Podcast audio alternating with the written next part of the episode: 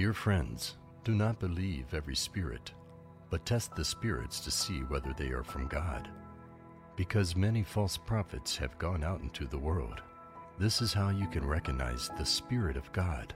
Every spirit that acknowledges that Jesus Christ has come in the flesh is from God. But every spirit that does not acknowledge Jesus is not from God. This is the spirit of the Antichrist, which you have heard is coming, and even now is already in the world.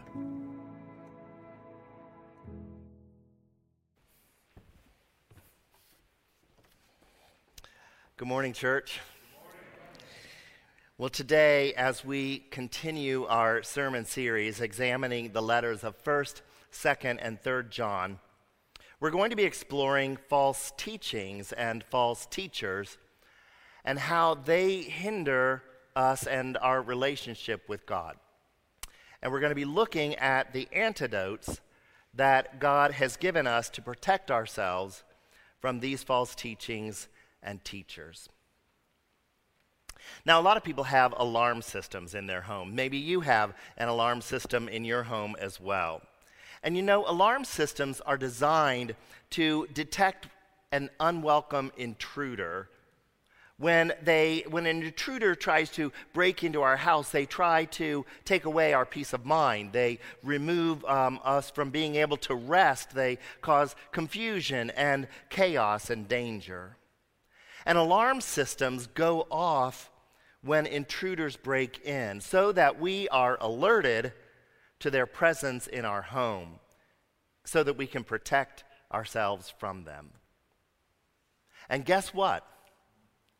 If you are a believer in Jesus Christ, God has installed a built in alarm system right inside of you. And your built in alarm system is programmed to go off when the evil one is seeking to bring distortion or lies or chaos or confusion into your life. This alarm system is called the Holy Spirit of God. And the Holy Spirit has the responsibility to help us. And the Holy Spirit helps us distinguish truth from error. And it lets us know which is which. Here's how the Apostle John begins the fourth chapter of 1 John. Dear friends, do not believe every spirit, but test the spirits to see whether they are from God, because many false prophets have gone out into the world. Now, there are lots of deceivers out there who want to dupe and trick people, even us believers so that we will not get the full benefit of our Christian faith because we'll be operating out of a lie, believing a lie if we're not careful. And so, how do you know whether something is false or not? John goes on in his writing. This is how you can recognize the Spirit of God. Every spirit that acknowledges that Jesus Christ has come in the flesh is from God. But every spirit that does not acknowledge Jesus is not from God. This is the spirit of the Antichrist, which you have heard is coming, and even now is already in the world. You see, it's all about Jesus Christ. It's all about Jesus Christ. It's what a person says about what they believe about Jesus that lets you know whether they are authentic or inauthentic, whether what they teach is truth or error. The truth about Jesus Christ, that he has come from God and is the Son of God, is no small thing. It is everything. It is the affirmation of the incarnation, meaning that God became a person in Jesus Christ and that he lived among us in the flesh. And it is absolutely critical that we understand that Jesus was not just an elevated human being that God turned into a great man or who spoke wonderful words and made amazing claims. Because you see, there were people in John's day who were saying just that kind of thing, and they were leading Christians astray. They were teaching that Jesus was a good person, but that he wasn't fully God. They were respecting him, they were even elevating him, but they weren't deifying him. Now, John wrote a tremendous amount about Jesus Christ. John knew Jesus personally. They were best friends. John was the beloved disciple. He had had the honor and the privilege to see and to hear everything firsthand from Jesus. And so John could write words like these from John's Gospel, chapter 1, verse 1. In the beginning was the Word and the Word was with God, and the Word was God. John 1 14, the Word became flesh and made his dwelling among us. We have seen his glory, the glory of the one and only Son who came from the Father, full of grace and truth. And John 1 18, no one has ever seen the Father, but the one and only Son who is himself God and, and is in closest relationship with the Father, has made him known. You see, Jesus is kind of like God's selfie. If God could take a selfie of himself, it would look exactly like Jesus. Jesus is God incarnate. Jesus is God revealed to the world. He is the person of Jesus Christ, and in the person of Jesus Christ, God became human and God at the same time 100% God, 100% man, so that God could reveal himself to humankind. You see this at the birth of Jesus. There we see a little tiny baby, frail and helpless in a manger. And yet, at the same time, that baby created his mother and all the animals gathered around to worship and adore him. We see the incarnation of Jesus in a man who got tired and who took a nap on the stern of a boat, and yet who also calmed the, stir- the storm that tossed that boat around on the sea through his divine power. We see the incarnation of Jesus who grieved at the death of his friend Lazarus, yet who also raised Lazarus from the dead just a short time later. We see it in Jesus who got hungry and thirsty and heard the rumbling of 5,000 stomachs on top of that, and yet fed all 5,000 men and women and children with a couple of loaves and a few fish. We see the incarnation in Jesus, who was whipped and beaten and nailed to a cross, who cried out, Father, why have you forsaken me? And yet it is by his blood alone that he atoned for the sins of the world. And three days later, that same Jesus rose from the dead so that we could inherit eternal life. Jesus, fully God and fully man. Now, to either diminish him to only a good person or to make him so spiritual that he loses all of his humanity is absolutely not who Jesus is. It is not the core of his being, it is not his essence. If you hear it from someone, they are lying. Jesus is more than a great prophet, more than a great man. John says those lies are the spirit of the Antichrist. C.S. Lewis puts it this way in his book, Mere Christianity. He writes, I am trying here to prevent anyone from saying the really foolish thing that people often say about him. I'm ready to accept Jesus as a great moral teacher, but I don't accept his claim to be God. That is the one thing we must not say. A man who was merely a man and said the sort of things Jesus said would not be a great moral teacher.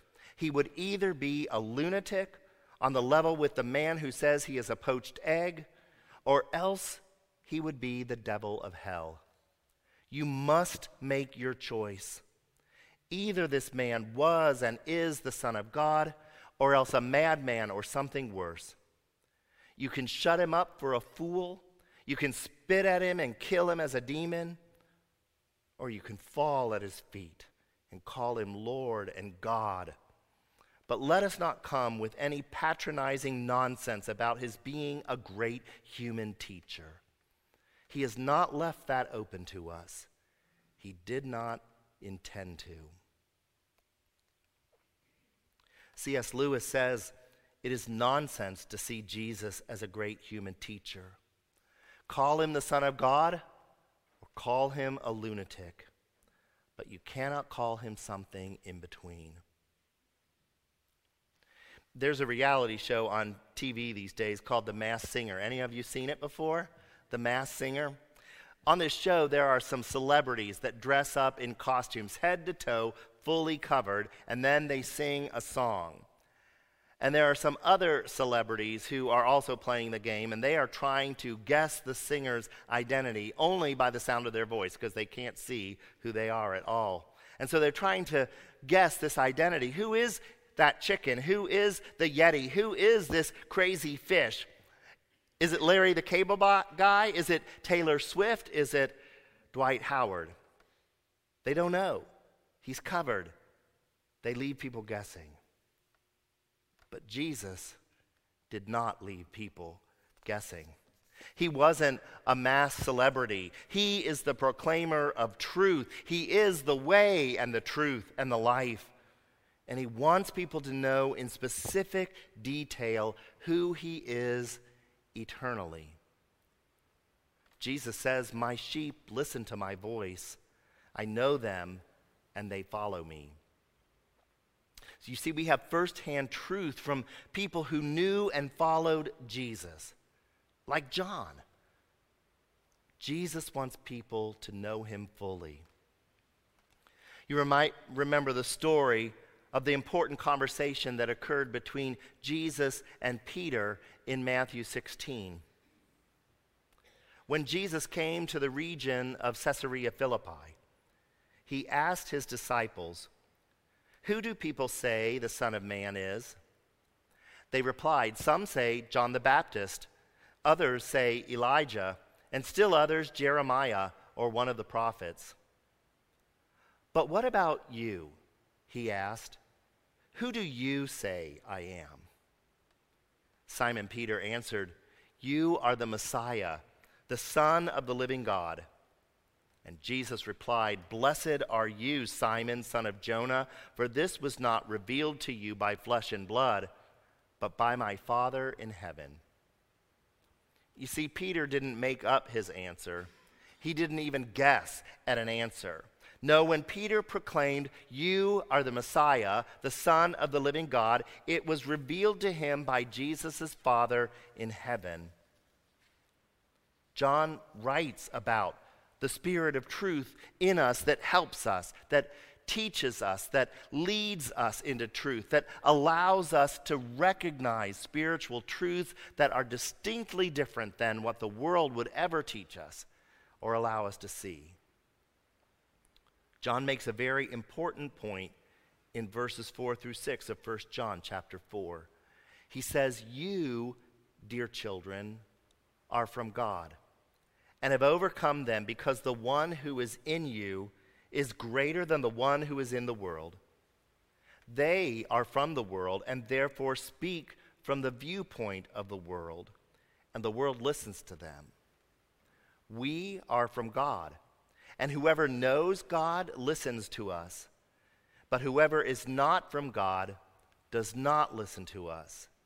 This is how we recognize the spirit of truth and the spirit of falsehood. You see, the Holy Spirit directs us in truth. It preserves us from error. It transforms our sinful hearts into holy hearts. It directs our affections toward our fellow believers. The Holy Spirit is that power that is greater than the enemy that is in this world.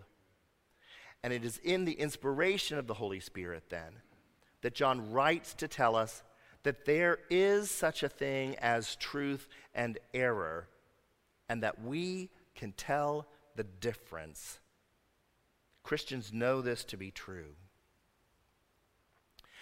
A number of decades ago, however, this postmodern worldview took hold in America. And it claims that truth is relative. For example, if it's true for you, then it is true. Everyone is able to define their own truth. But this is not so. And eventually that philosophy breaks down. Now we live in an age that some people would call post truth. Post truth would have us believe that truth doesn't even matter, that feelings matter.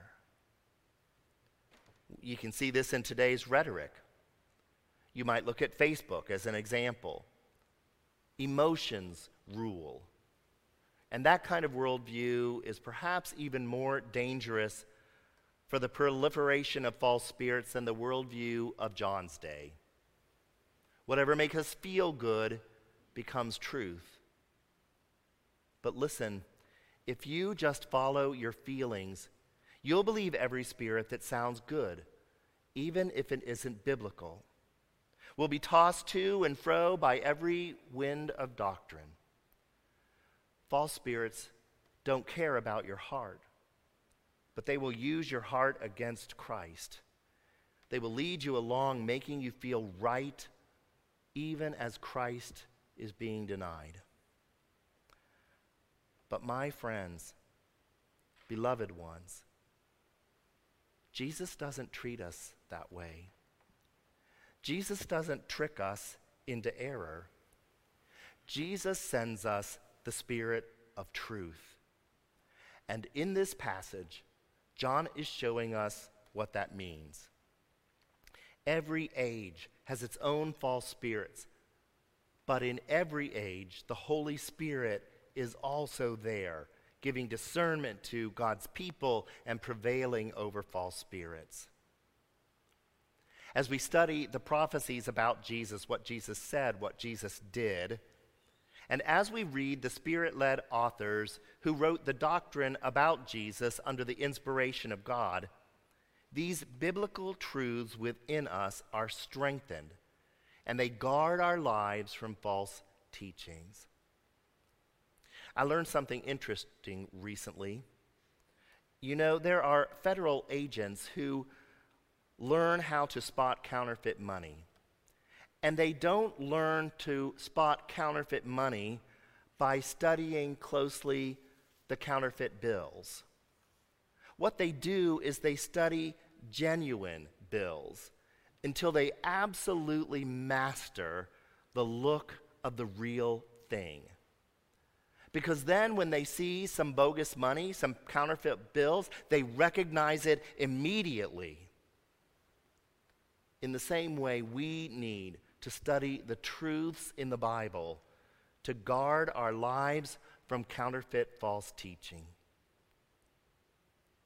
We have habits here at Anderson Hills to help strengthen the truth in us. We spend time daily with God. We pray. We read the scriptures. And when we read the scriptures, for example, in our Bible reading plan, and when we experience enrichment from our life groups or our bands, it helps to solidify those truths of scripture. And it makes those truths rock solid inside of us. John continues in verse 7 Dear friends, let us love one another, for love comes from God. Everyone who loves has been born of God and knows God. Whoever does not love does not know God because God is love.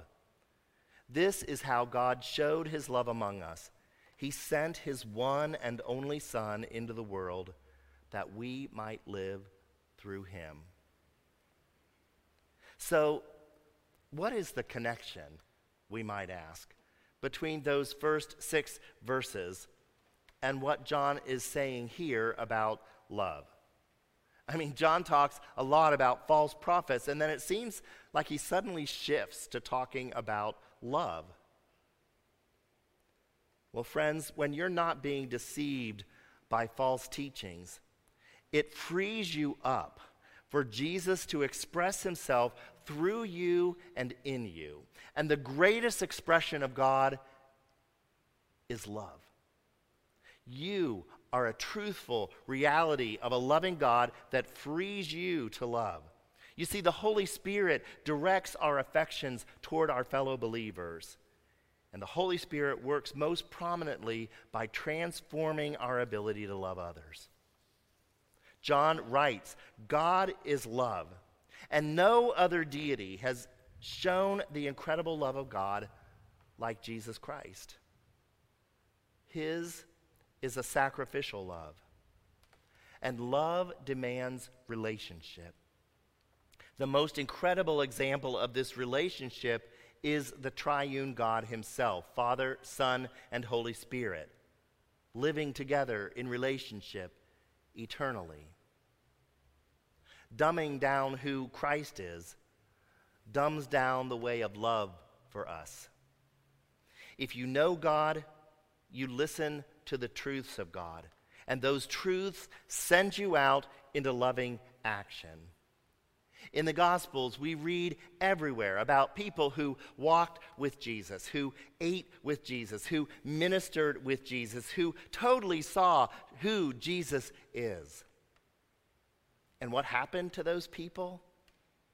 They began to love like Jesus loves. They were launched into ministry. They became love to other people. We are people in the flesh who are filled with the Holy Spirit of God. And the Holy Spirit will always move us to love others in the same way we love ourselves. People who are not Christian truly do not know the depths of what love can be. But we do. There was a song made popular back in the day, back in the 80s, called I Want to Know What Love Is. It was a rock song by the British American group Foreigner. It rele- was released in 1984, and it was the lead single from their fifth album called Agent Provocateur. And the song hit number one here in the US and also in the UK, and it is still the group's biggest hit to date. I was reading a story recently about something that happened during the recording of that song. The band teamed up with a choir, the New Jersey Gospel Choir. They sing backup on, on, the, on the album. And lead singer Mick Jones writes, he said, We had done a few takes. They were okay, but they really weren't what we were looking for. And so we stopped we took a break. We all got in a circle the guys in the band and the members of the New Jersey Gospel Choir. And we just paused and we joined hands and we prayed the Lord's Prayer together. And it was like the Holy Spirit fell on the place because after that we did one take and it was perfect. It was spirit infused, and that's the take that went on to become a number one worldwide single. Mick Jones writes, he says, I was in tears after that recording because it was so powerful. And because my mom and my dad were in the studio too, he says, and it was so emotional. The lyrics to the chorus of that song go, I want to know what love is. I want you to show me. I want to feel what love is. I know you can show me. Let's talk about love.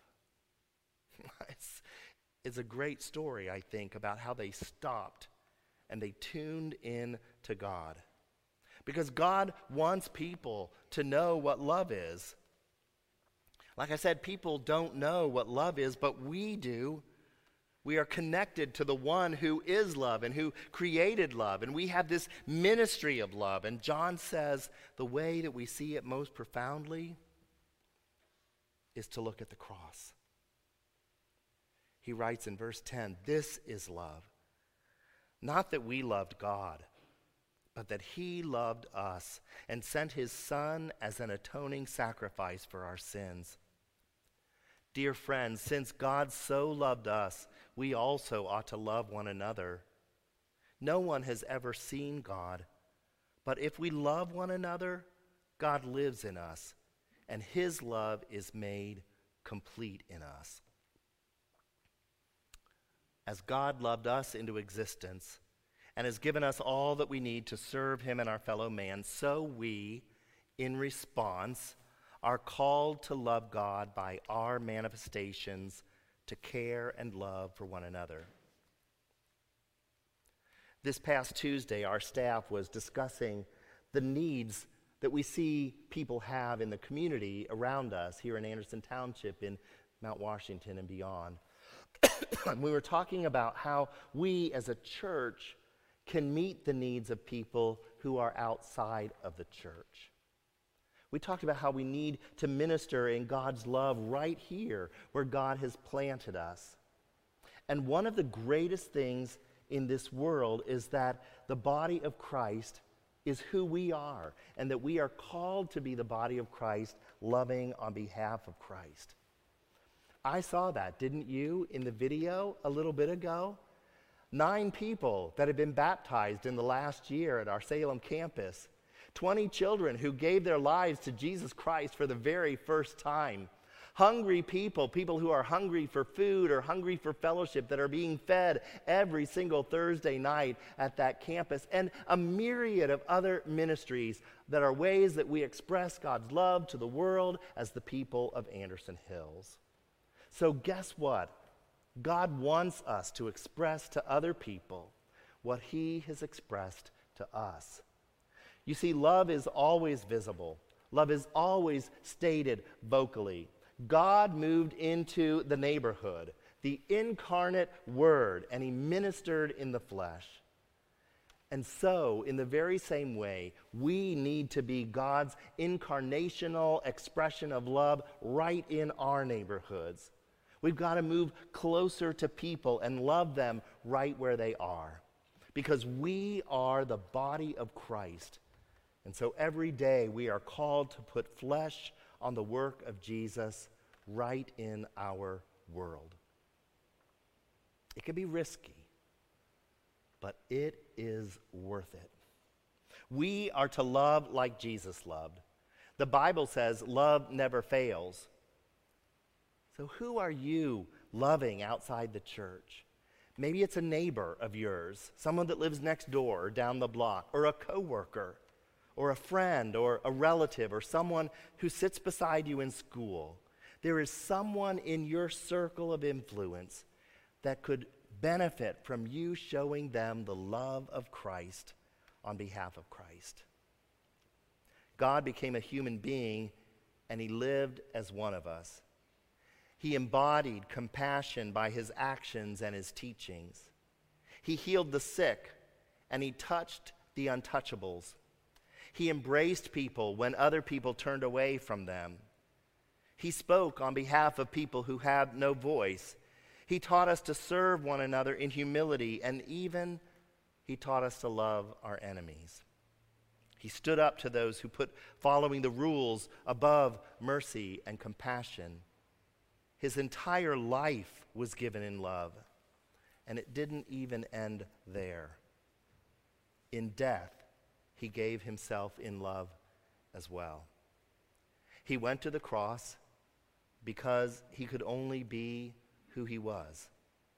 And he stretched out his arms in love for the world, and they nailed those hands to a wooden cross.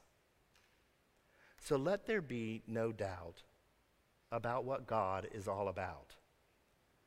Look at Jesus, and you will know. God is love.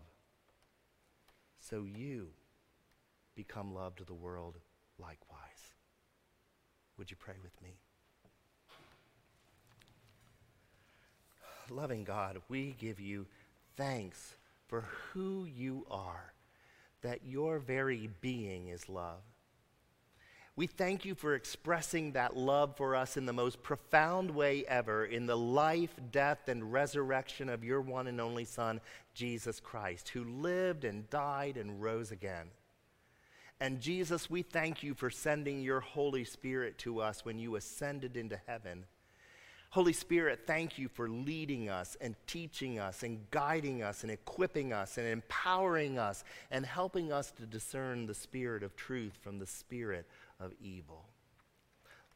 Holy Spirit, come and fill us as your people. Fill us with the spirit of truth and love, and then send us forth into your world to share that truth with everyone we meet. We love you. We thank you. We seek to serve you. In Jesus' name we pray. Amen.